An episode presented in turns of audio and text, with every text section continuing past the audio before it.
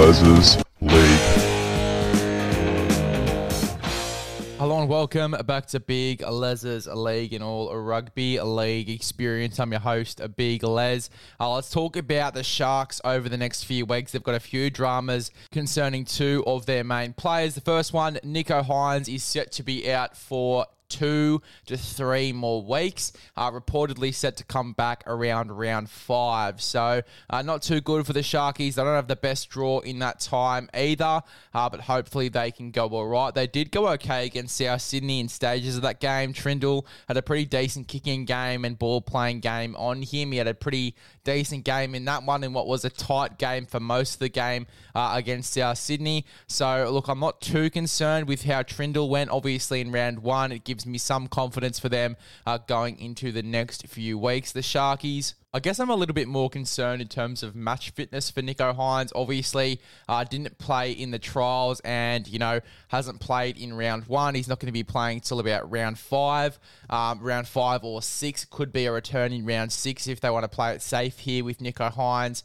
Um, yeah, just a little bit concerned in terms of the match fitness sort of aspect, but I'm pretty confident that he's training the house down as much as he can with that calf injury at training. Uh, obviously, getting that looked at and getting that re rehab, getting it ready uh, for a round five return. Hopefully, it's not longer than that. Hopefully, we can see Hynes get back out there on the field sooner rather than later. Now, the second drama here for the Cronulla Sharks is obviously Wade Graham as well. He's going to be out for about four, three to four weeks, I think it was. I think it was a four week ban. So he won't be back until round five either. And look, judging off that round one game, the enforcer, he came off the bench and absolutely threw his body at the attack um, at Davvy Moale, especially. And I think it was just a little bit unlucky with how it looked as well. Obviously, he went down low and then came up to put the hit on. It hit him right in the chest, but obviously whiplash, um, and obviously his body reacting and further going up. You know when he's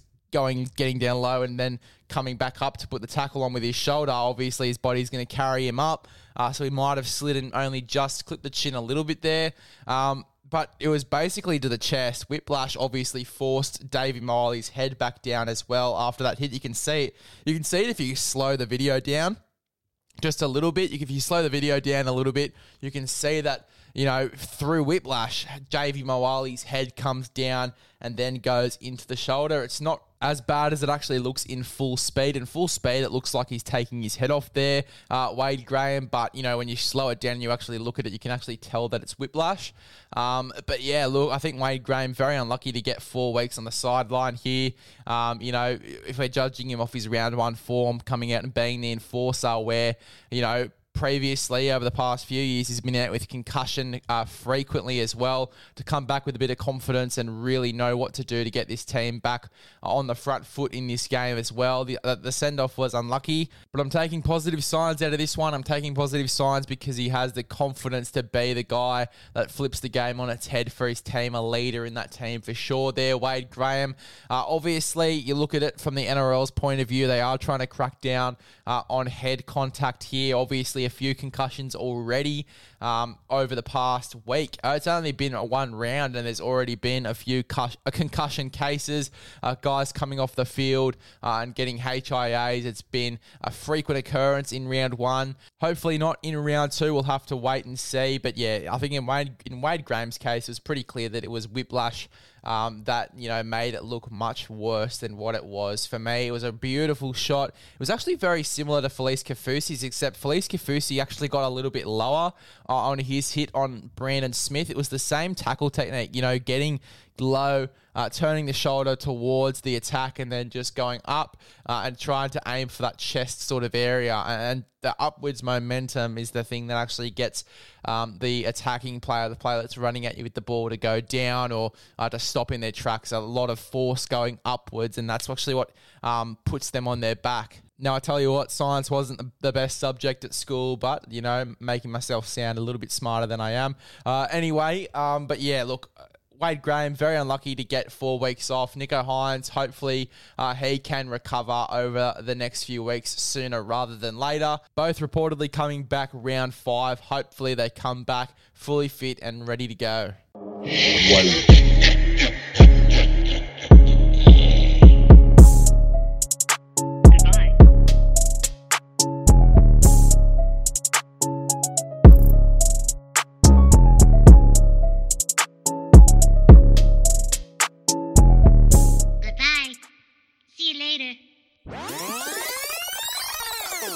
Now, if you love rugby league, I know that you're going to love OzTag now. If you love OzTag, if you love going to the beach in the summer, which I think we all do uh, during the summertime, going to the beach and playing some beach footy, now that gets upgraded. You can play some beach OzTag through Evo Sports. Go to Evo Sports' website. You can grab tags for 10% off. 10% off with the code BIGLES10. Make sure you go and you get yourself some tags before it is too late. Before the summer ends, the summer's not done yet, ladies and gentlemen, and there's plenty of sun out in that beautiful sky at the moment. So make sure you go and you get yourself some Evo Sports tags ASAP.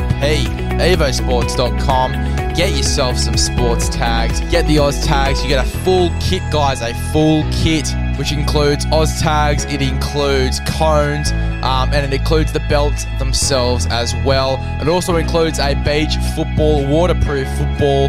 So, in case you're kicking in the water, in case your mate is a nutcase and he kicks it in the water, it's going to be okay because it is a waterproof football. Make sure you go and get that kit 10% off. It is almost robbery. Go to evosportsco.com.au.